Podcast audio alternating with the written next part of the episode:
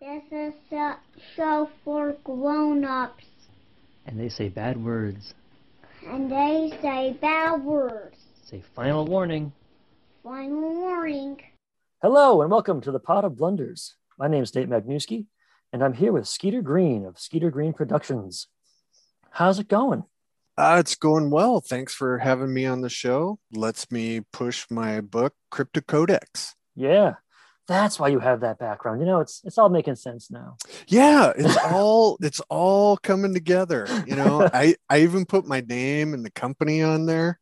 I Saw that, and I I, I don't want to praise myself too heavily, but I nailed it. You know, Yeah, no, you, you got that right off. I mean, I have two of them on there, so I'm I'm trying to. I'm like Scooter Black. That's not it. That's not it. Yeah, no, no, no. That I did get a lot of that growing up, though. yeah, yeah. Oh yeah, big time. My last name is Magnuski, so I get all kinds of whack stuff for that. So I feel oh, pain. I'm sure. Yeah. Kids So- are terrible unless they buy role playing books. Then they're they're- awesome.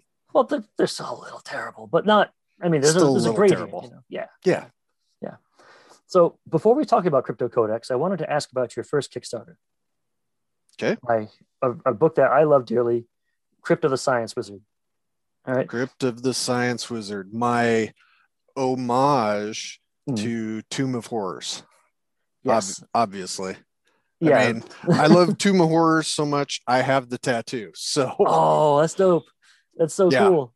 yeah, so that's that's how you can find me at a convention. It's like that guy with that thing on his arm. Oh, it's the green devil face. Yeah, okay, now I get it. I know that one. So for those people who don't know, what is Crypt of the Science Wizard all about? Crypt of the Science Wizard was obviously my homage to Tomb of Horrors, but it was me betting on myself in the RPG industry. I had been a long time writer and developer for Frog God Games, and it, it got to the point where I started to wonder if I could do this on my own. And they were cool enough to, you know, we worked out an opportunity for me to just strike out on my own Mhm. and I decided to uh, write an adventure from you know very beginning to very end all on my own just to see if I could do it. So I did a lot of research about actual tombs you know from Yeah. from Egypt and how they were constructed. So that's one of the things in Crypt of the Science Wizard that kind of catches people off guard. There are unfinished parts. And hmm. there are staging areas and there are mechanics of the tomb that were lifted from actual tombs. So Right. some of that is very realistic. And I wanted to put obstacles in Crypt that really challenged the players to the point that I even put some stuff in there just to screw with players who think they know so much. Because there's the obligatory chessboard floor in there Mhm. and you know immediately people who have played for a long time just you know start to pucker when they just go oh god which how do we do this you know there's levers in the wall iron levers and they're in different positions and all of that kind of really meaty stuff and it's been a lot of fun to watch people kind of struggle with it so i'm terrible i know Would you describe it as a murder dungeon? Um, no. Uh, at the at the very beginning, I would have, you know, two or three people maybe die out of a group. Um, but it's there's there's not a lot of conflict in it. Like there are only Right. a couple of different monsters. It's really just me giving players enough rope to hang their characters. Like if you want to be dumb in there, it will absolutely wipe you out. But so it's been released for fifth edition and Swords and Wizardry. And then last year I updated it for DCC and MCC, Dungeon Crawl Classics and Mutant Crawl Classics. And if if people are have an investigative personality, they can do it with very baseline, simple characters. Very, you know, first level beginning characters could totally do it if they're careful and cautious. If you're an 18th level character and you're just balls out, "Ah, I'm gonna, you know, just blow right through this, you're gonna die. I mean, you're going to so that was that was what i wanted. My my wife is very into detective tv shows and Hmm. and and her personality is very investigative. So when i was writing it i would pitch her these ideas. I'd be like what do you think of this? And she goes that's terrible. You should totally put that in. That that is just awful to think about. And it was based off uh, when I was with Frog God. Uh, one of the things that how I got my start was uh, doing traps in 3.0. Um, Okay. Some of the authors hated the mechanics of the game, so they were like, "Hey, can you figure this out?" So I got really into multi-stage traps, and a lot of the th- a lot of the obstacles in Crypt of the Science Wizard are multi-stage or complex. I like to say obstacles more than traps because Right. they're not they're not necessarily something that just jumps out at you and there are some things you cannot bypass. You just have to deal with. Yeah, it's a Yeah. it's a little bit of a different design philosophy than, you know, you're going to have X amount of encounters in a certain Right. time period and expend X amount of resources to bypass it. I didn't do that at all. that's in my opinion that's a good thing you know so much of fifth edition is based on combat combat combat it ignores a lot of the other you know, three pillars of the game or the other two pillars i should say did you find it was there any resistance to a, a game that is so kind of osre in its feel it's interesting that you bring that up because the the way I wrote Crypt of the Science Wizard is uh, for the fifth edition version. If you uh, there are certain skill checks at certain points to do things like normal, but the skill checks don't automatically let you bypass something. It gives you more information. So the only way you can actually bypass things Mhm. is coming up with a solid plan. Now for 5e, you get a little bit more insight if you make your checks. Right. Um, for the sword and, swords and wizardry version, if you come up with a clever idea, I give you some bonuses and and some of that is written in there. Same thing with the uh, Dungeon Crawl Classics version Mm. is if you're descriptive about what you're doing, say like, you know, I really I feel like there's something in this, you know, section of the wall. I really want to investigate that. And I'm like, okay, well, there's nothing right there, but really close, you notice, you know, so it's giving people some hints and tips without doing the work for them. And I've noticed as I've run this and heard other people who have run it, the players really are embracing that and really get engaged with the not being handed their victory. Mhm. So if they make it out, they're just like, whoa, you know, they get Yeah. you get the high five moment, which is absolutely what I was going for. it sounds like you really put effort into differentiating it for the different systems instead of just kind of slapping on a coat of paint you know on the fifth edition one versus the sword and wizardry one Well, that was one of the things that I did at Frog God is they they release things under multiple rule sets, Right. and there is a distinct way that you have to write for the different rule sets so you can be, you know, honorable and respectful of each rule system. Right. Because if you just if you just file off the numbers and go, oh yeah, I'm just going to throw a skill check in here, and I'm I'm just going to pull a skill check out here, then people don't really like it because they go, oh, this was written for something else, yeah and and and you're just throwing some paint on it. And I figure, you know, I in the lucrative world of RPG design, you know, Yep. spending money on these things is is a bite and especially after 2020 and what everybody has gone through i mean if you're going to be spending your money on one of these adventures i want you to have at least a couple of days worth of going through and enjoying this. I mean for the price of a movie ticket now Mhm. which you get 2 hours of you know being stuck in a room with 200 other people right. you can have several sessions hanging out with your friends and really being challenged and and i think there is not as much challenge in some modules i i Mhm. think you can tell a story and still be challenging. I don't think it has to be one or the other. And and some people, and I'm not going to be all shitty and say who I think it is, but some people don't do that. This is this is not my day job. I do Mhm. this because I love it. So when I put these things out, they're things I want to be proud of, Mhm. and I've gotten good feedback. So I'm digging it. Well deserved. You know, it's what I, I what I've read of your stuff. It's good Super stuff. appreciate it. Yeah, no problem. I only tell the truth on this podcast. so, so your current project right now, Cryptocodex, Yes. it's going on until March 15th or March 16th. March March 16th. Yeah, see, Which- got an extra day there. which is my birthday. So the Kickstarter Right. ends right on my birthday. So if you're thinking about getting me a gift, go ahead and take a look at the Kickstarter and maybe throw a pledge at it.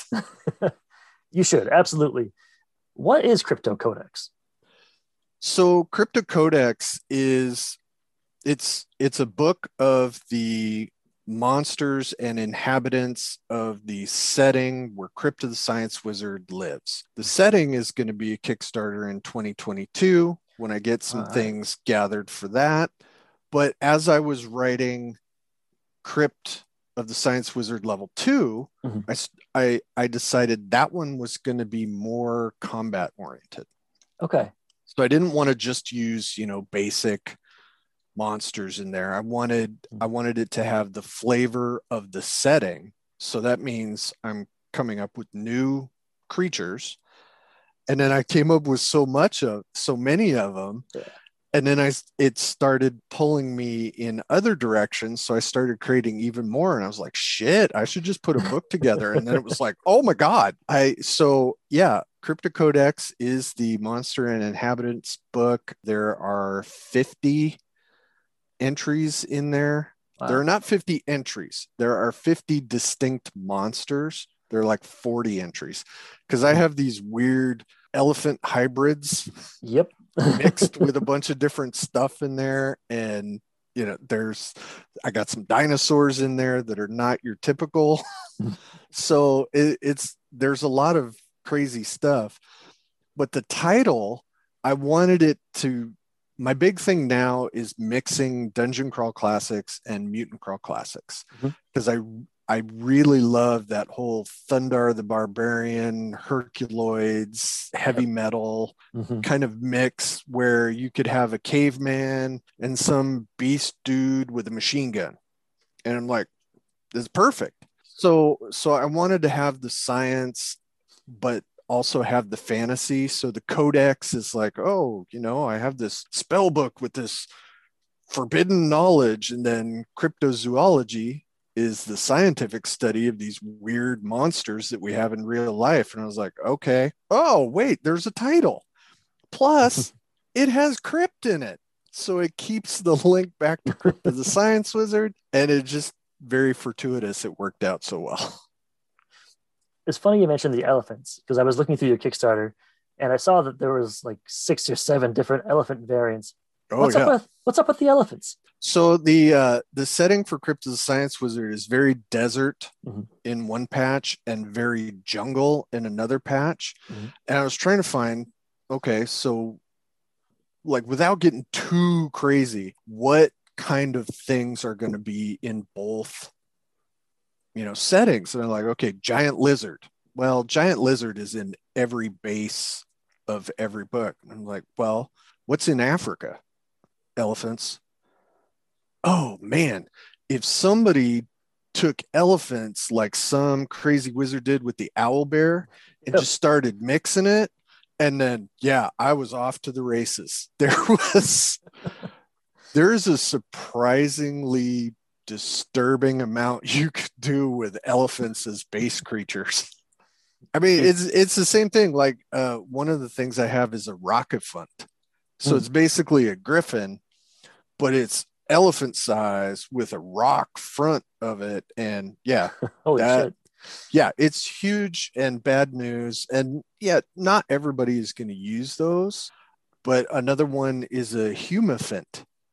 So it's basically a minotaur with an elephant's head, Oh, except alright. he's he's bigger, and yeah, he will mess you right up. if you you know don't feed them peanuts they're also afraid of mice you know that Good. kind of no I'm, I'm just messing uh, but yeah so so that's the kind of thing that's how the that's how the book built is i would have one idea or you know one stupid idea and then i start joking about other stupid ideas and i'm like wait a minute that's that's viable. I i i could do that you know? That was the same thing with the dinosaurs. You know i i came up with okay we're going to have regular dinosaurs and i'm just like all right let's let's get mutant crazy. So i have trirex which is a three-headed t-rex because why not? They're not Yeah. bad enough to start with so let's let's put two more heads on this thing and make it faster I love it. yeah, Yeah, I, I, so- that'd be pants-shittingly terrifying to have a three-headed T-Rex like chasing your party down. right Yeah, absolutely. i mean yeah because if it's attacking one of the dinosaurs attacking it there's still two heads to get you Mhm. you know Yeah. so and and there's a oh god what was it there's another one that's a spinosaurus that's like a giant sea anemone with six legs that is on the ground so this sea anemone with all this tentacles and stuff can chase you through the jungle and it's just Huh. it's like man what is wrong in my brain It's paying dividends, so keep it going. yeah Uh, it it's different i haven't seen that anywhere and that's what's beautiful about it. You know, it's bug nuts insane. So yeah, it, people need to get this book.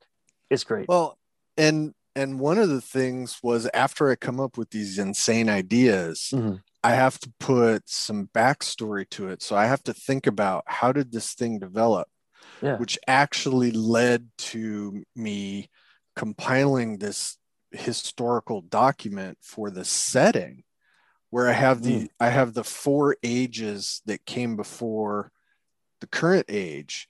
And you know, there's an age of science and then Mhm. that gets wiped out. There's an age of faith and that gets wiped out. And there's an age of magic and that gets wiped out. And the age that they're in now is this mishmash Mhm. of all these things that have been left over from you know years and years and years ago. Because you know in regular fantasy an owl bear is not a new creation.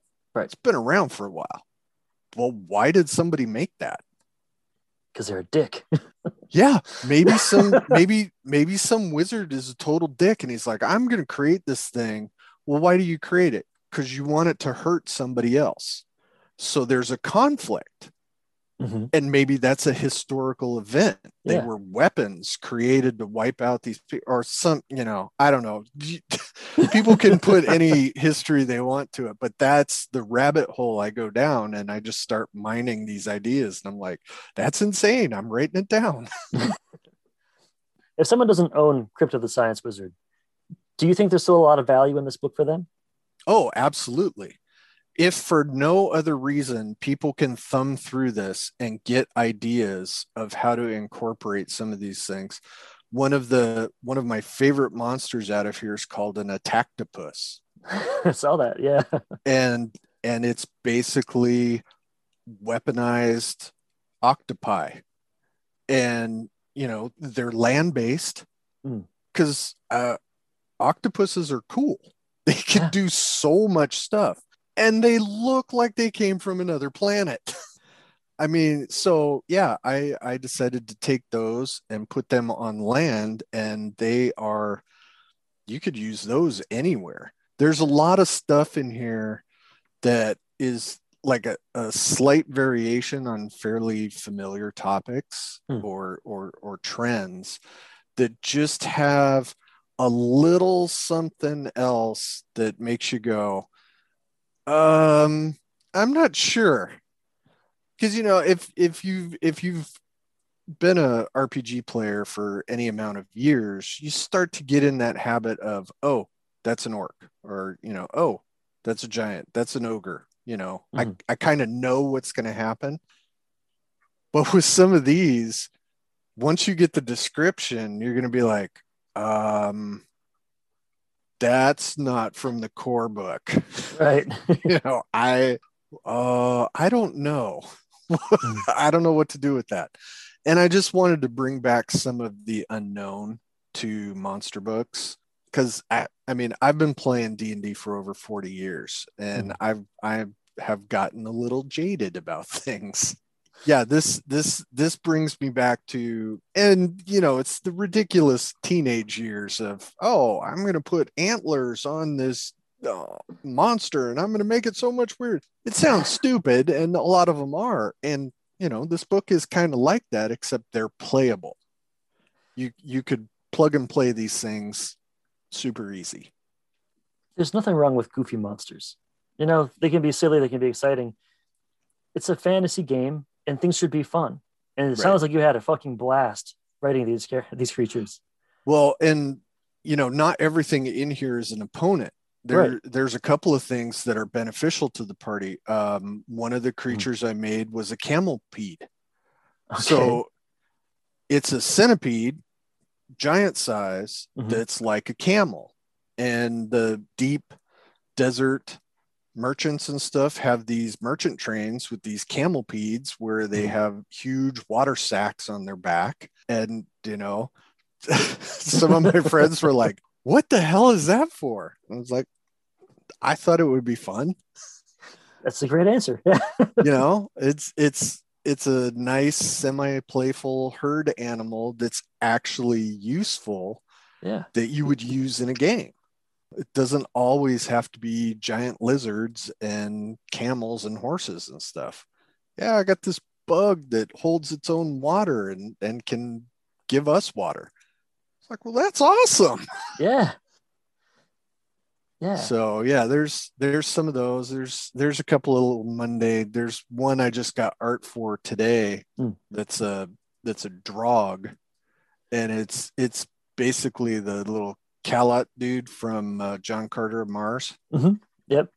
It it's him, and just because I think that thing is cool as hell. it is. Uh, You're a- right. A, little a little frog dog. It's like hell yeah, sign me up for that. Yeah, Put him in. What the hell? Sure. Yeah. And there's, I think there's like four or five different sizes. I mean, I made them. You could have a little pupper or a or a great Drago. You know, it's it's fun. I I want to have fun when I'm doing this.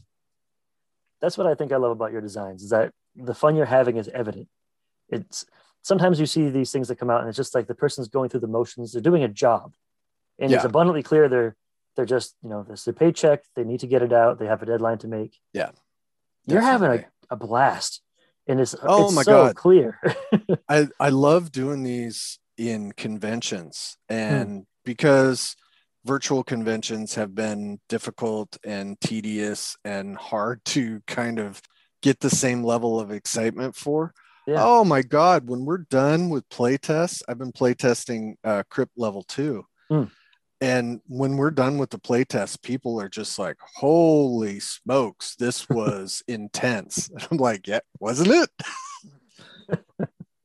Uh, I, I will have to say that one of the monsters from Cryptocodex that is in Crypt level two is excessive, but Okay. um, but it's a lot of fun, and and has made for some very memorable adventuring. so these are all currently statted out for MCC and DCC. yes, Are you going to be taking a swing at some other rule sets with this? I think for these, because a lot of these are variations on monsters that exist in other rule sets, I Oh, okay. probably won't have any of these until I have the setting book. Sure. And then the the setting book is going to be statted out for DCC, MCC, Swords and Wizardry, Hmm. um, and 5e. So uh, there will be a section, and I have my fingers crossed. I'm going to try and pull something off.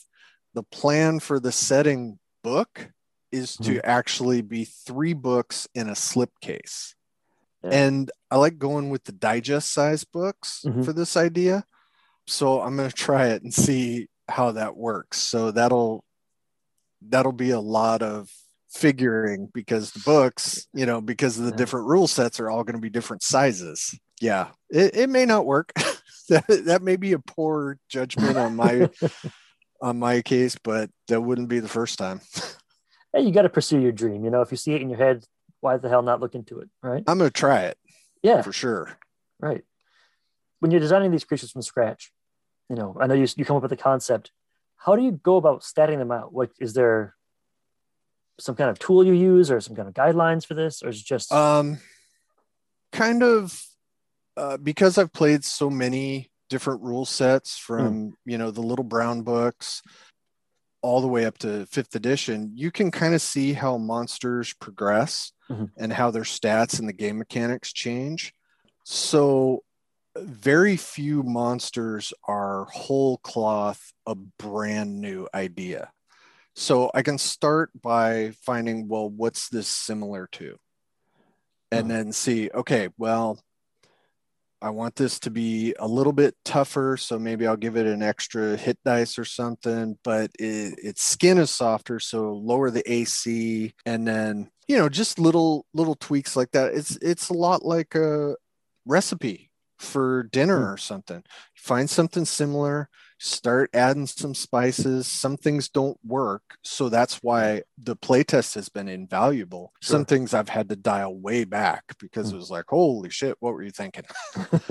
but yeah, I I in the Cryptocodex, I have some stats for like immature insects Hmm. because uh, for some of the super low level stuff I was doing as introductory, the the ant and the beetle, their armor class was so high, it's like Right. the characters couldn't hit them. It's like that's not fun.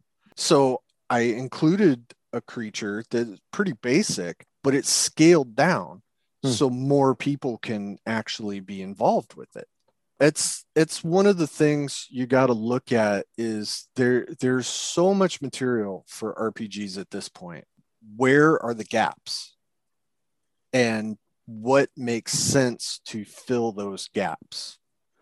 And when when it's for a specific game like if it's for my specific campaign awesome. Yeah this thing fits. And then you look at well does this seem valuable for other people? And a lot of times it is because those gaps are there. And you know game masters are busy they don't want to have Yeah. to figure this stuff out from scratch every Right. time it's like you don't want to have to experiment to figure out how to cook a biscuit you just want a good biscuit recipe Yeah. so it's a cookbook of monster ideas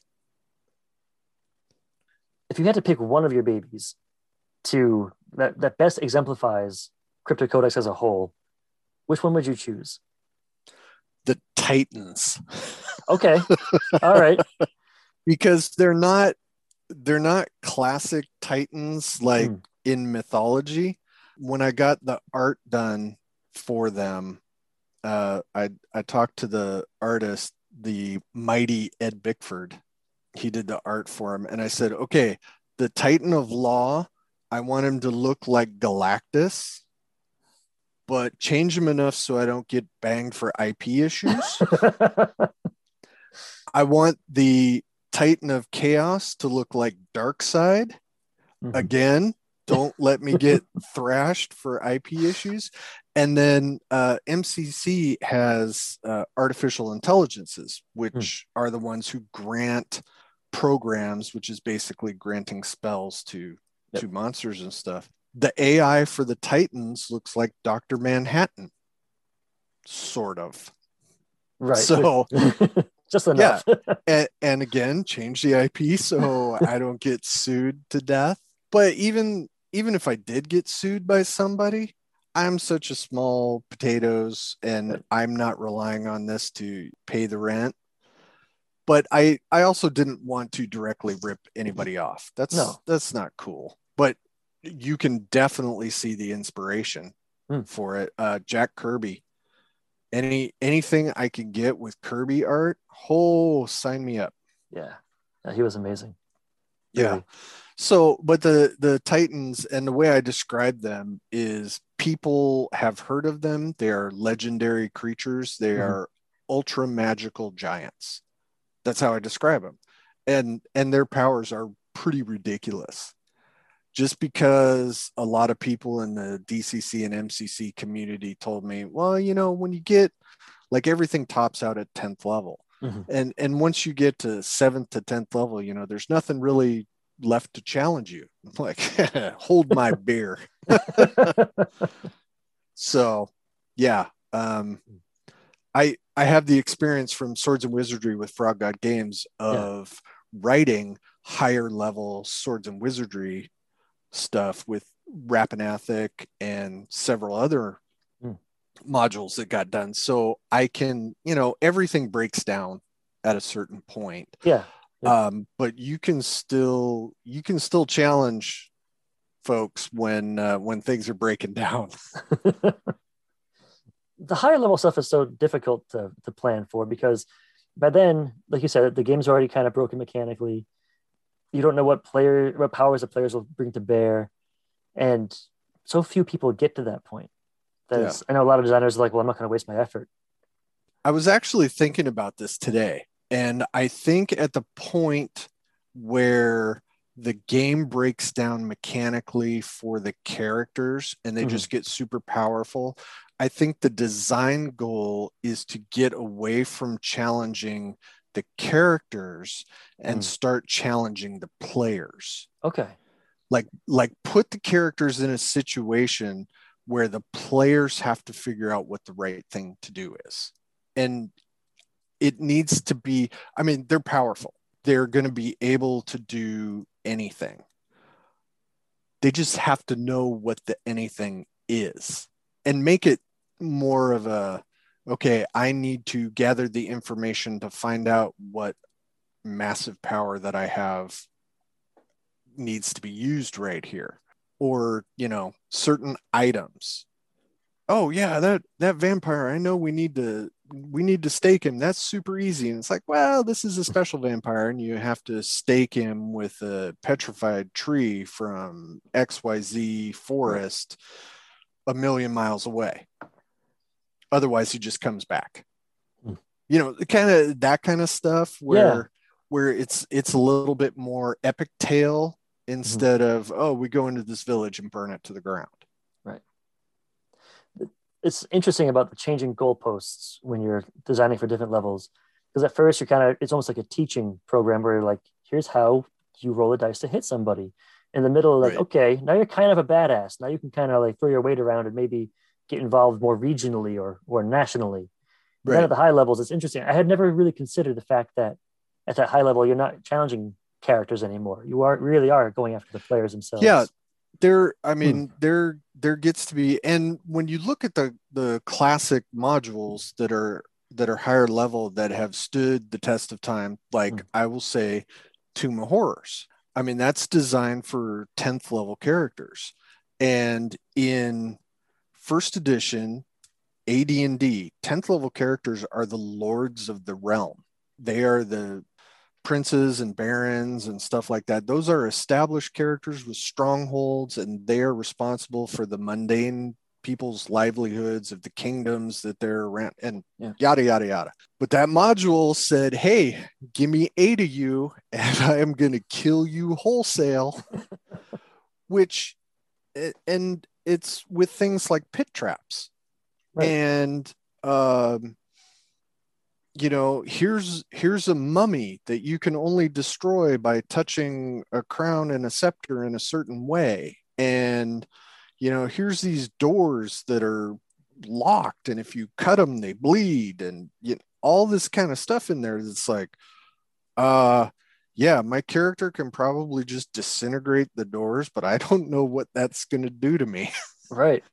you know you can't just be like, I'm going to roll an insight check, and then you know that'll tell me what I have to do here. Like, there's none of that. You can't. Sorry. It might Yeah, give you a hint, no. but and you know there there are other examples of that but mm-hmm. i i really i feel like it becomes more of an impetus on challenging the player behind the character. Because it's like you know if they if they have a machine gun and want to go into a dungeon and and shoot orcs yeah you can do that all day long. Mhm. but what happens when the orcs figure it out and change the scenario around? Then the player has to be engaged. And that's that's always been one of my design things if the if a player is not engaged if they're just going through the motions oh i open Yeah. the door kill him oh i open the door and kill him that's not fun for anybody I want to keep players on their toes. So aside from the setting itself and the um, the science fantasy aspect of it, what about DCC and MCC were so intriguing to you as a designer? I actually just came to this a couple of days ago. For me, and that's not I'm not being the uh the evangelist for DCC or MCC, but Sure. I'm not not doing it. The community that's around DCC and MCC are always trying to figure out what they can do Hmm. within the rules. It's like, okay, what can I do? You know, here's a rule set. So what does that mean? What are what are the things that I can do? And it feels like a lot of times in in fifth edition especially, it's telling you what you can't do like this guy can't do this that's that's the providence of this character over here so Right. you can't do that but they can and swords and wizardry has more of the the open end part of the of the dcc but it's more if i if i break it down and i'm somebody's going to get mad about me saying this but swords and wizardry is like lord of the rings Mhm. Like like you're going to get nine people together and you're going to go off on this epic quest and you know we've got the dwarf and the elf and the halfling and and all this stuff and yeah yeah, yeah. dcc is literally like one of the one of the parts of the movie heavy metal. It's like den of earth. This dude shows up in the middle of nowhere has no resources. And it's like okay here's these 10 beastmen do what you got to do to to overcome this and it's like i have a loincloth it's like okay use that to strangle him you know it Yeah. rejuvenated some creative juices for me Hmm. because it really spoke to the setting that i wanted to do Yeah. and and it just it was a lot easier to write in the system and then now i can convert it to other systems because i have the seed idea Right. so it was i am i am grateful uh, to the community and they've been very accepting very nice people Hmm. which seems weird because i mean the the osr and the 5e crowds are very let's fight let's fight. I'm like, i don't want to fight. I'm too old. I'm tired. Just want to play games, goddammit. right. Just shut up and play some games. So and that's not everybody. So before before nathan gets in trouble that that is that is strictly the opinion of skeeter green and no one else it's okay. I agree with you. It's fine. yeah okay yeah so that it was it was freeing Hmm. for me which may not be a good thing I think if people read your books, they understand that it is a very good thing because we shouldn't be hampering creativity. We shouldn't be steering away from from more old style games. You know, with that, like you said, it's challenging the player, not the character as much. Even at low levels too. That's that's the case. right Because not every trap, like you said, some traps you can't get around. It's just tough shit, and you can't roll your way out of it. You have to think, and that's scary for some people, and that's okay. yeah you're gonna you're gonna so one of an an an, an example of this was i used to run a pathfinder game and old friend of mine my wife and one of her she's a teacher so one of her teacher co-workers played pathfinder was perfect for them because they did not have the experience in rpgs so Sure. with the list of abilities and things they could do, it was easier for them to look at the list and go, oh, well, uh, I'll use perception. Oh, wait a minute, I'm going to use a different skill. In the more open, you know, DCC swords and wizardry, it's expected that the people playing already know that kind of stuff. Mm. And and some DMs and GMs get really like, well, describe what you want to do.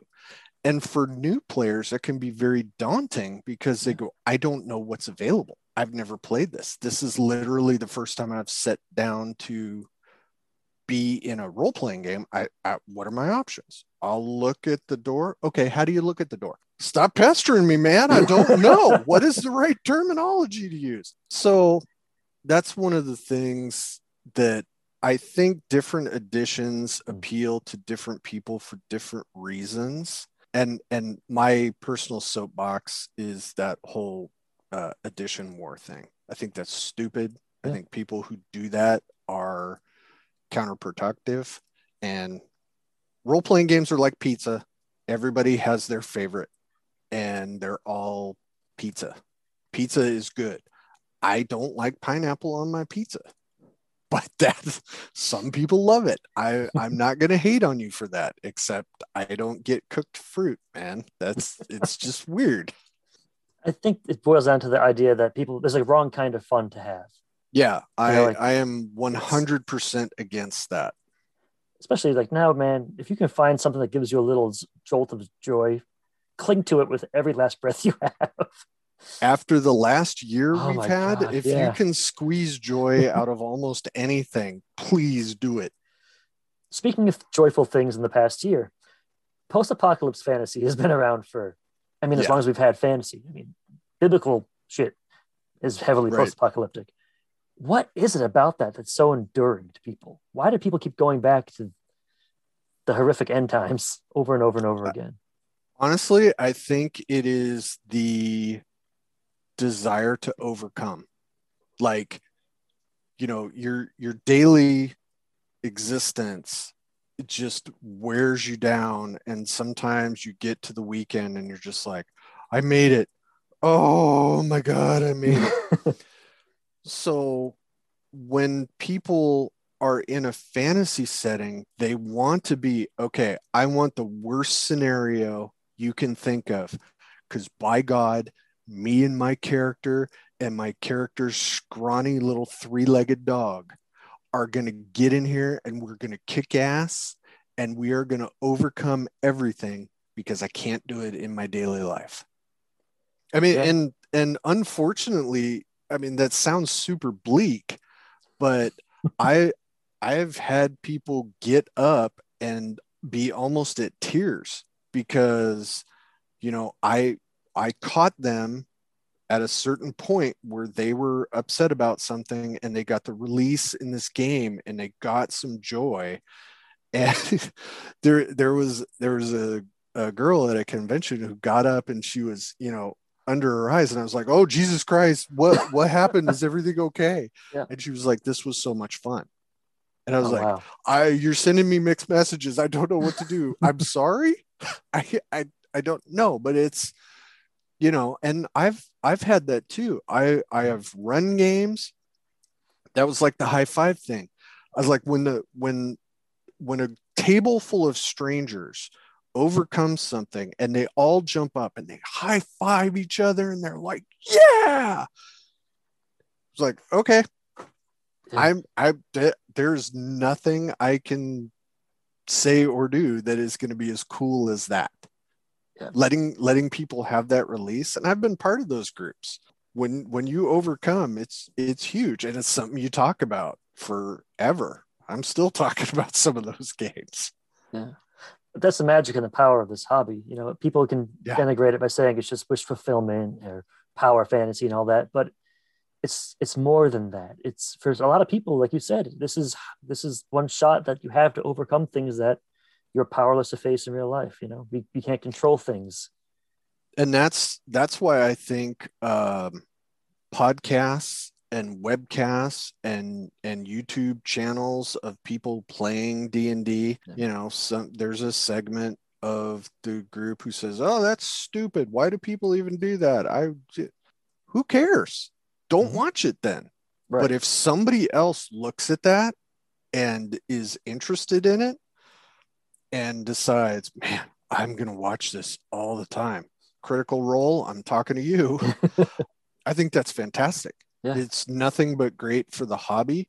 You get more people in there. Maybe, maybe somebody who watched Critical Role comes in and writes D and D Eighth Edition, and Mhm. it's the best version of the game ever. Who who are we to say where the next, you know, Gary or Dave or anybody is coming from? I was listening to an interview uh, a couple weeks ago, and they were saying, I forget where it was, my memory is shot, but they're saying more people now are coming into the hobby through these podcasts like Critical Role than, you know, in our generation, it was your older brother had, you know, the red box. Right. For me, that's how it was. And like, Yeah. what is what is a monster manual? What is that troll thing on the cover? Tell me more about that. Yeah. Now, No, it's, it's- it's, it's the internet. Yeah things are things are so visual and the production quality oh my god so amazing. I think that's fantastic. People are on their phones most of the time but if they're choosing to spend that time watching a, a d&d show awesome. Very cool. Do that. I have met some wonderful people. I do a show with my buddy Zach Glazer. God damn it, Zach. We've been able to interview people who are heroes to to both of us. I got to be in a game with Satine Phoenix and Mike Mearls and Chris Wow. Lindsay at I think it was Gary Con Hmm. several years ago, run by Alex Kammer from Gamehole Con. So and it was just stupid luck. I asked Alex, I said, Hey man, you got an extra seat at your table? He was like, Yeah, I actually do. And I was like, Oh, cool. I had no idea who all the other players were. and I sat down and I'm like, I am way out of my league. like, hmm, I have fucked this up somehow, but all Yeah, this is great. Um, this this is the most ridiculous incident. Now, that being said, I probably have more D and D game history than those guys because hmm. I'm older than they are. Sure. I mean, I, I'm like 10 years older than those guys, but still, you know, it was it was an amazing experience, lots of fun, and totally sweet people. Just great, very open, accommodating. It was a lot of fun.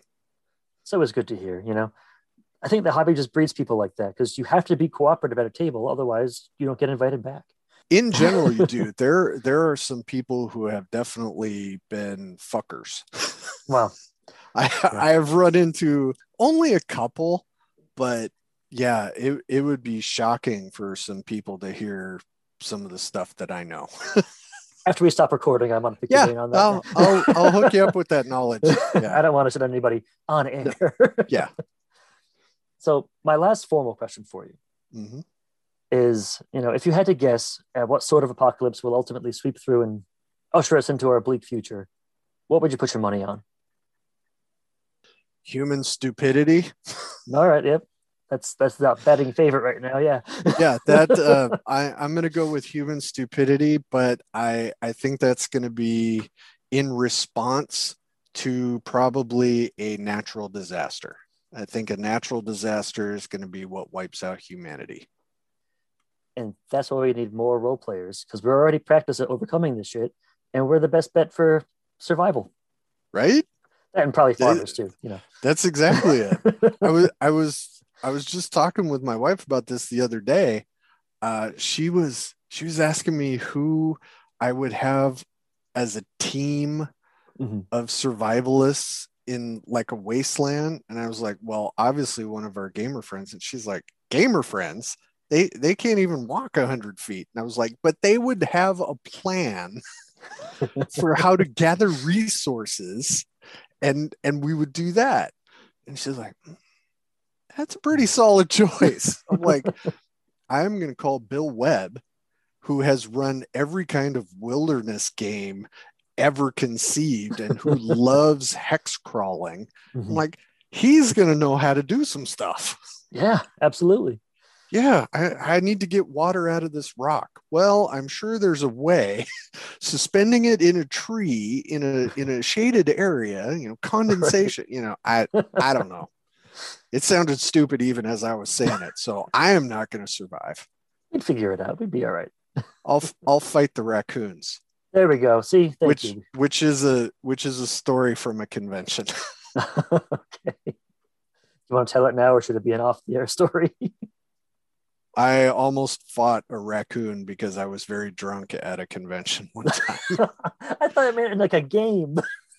No, it was a parking lot.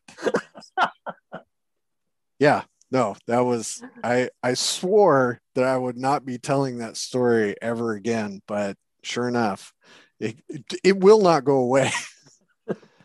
and I think it was Gamehole. I think it was Gamehole in Wisconsin. Well, thank you for Big raccoon too. They grow them big in Wisconsin. It's all the cheese, you know.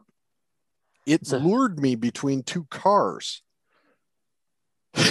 Clever girl. yeah, clever girl. Yeah, that's what. Uh, and literally, the only way that that thing did not kill me is when I got to the back of the car and the area was opening up. I'm just like, this raccoon has lured me into the parking lot. You know, I got I got my two people behind me saying, uh, Skeeter, don't do that. Skeeter, don't do that. You're gonna be sorry. You're gonna Skeeter. Like, "Ah." and and then I stopped and I'm like, this is a bad idea. I just backed right up and that yeah, survived. There you go. Well, you were in its kill zone. It had you. It had it all mapped out. Oh, yeah. Him and his four other raccoon buddies. I couldn't identify them. They're all wearing masks. Dun-duns. Yeah. On that note, done. I I really won't have anything more intelligent to say. Is there anything that we haven't asked you or that we haven't talked about yet that you really wanted to touch today? Uh, for everybody who's interested in RPGs, don't just look at the big companies. Hmm. Look at the smaller independent guys.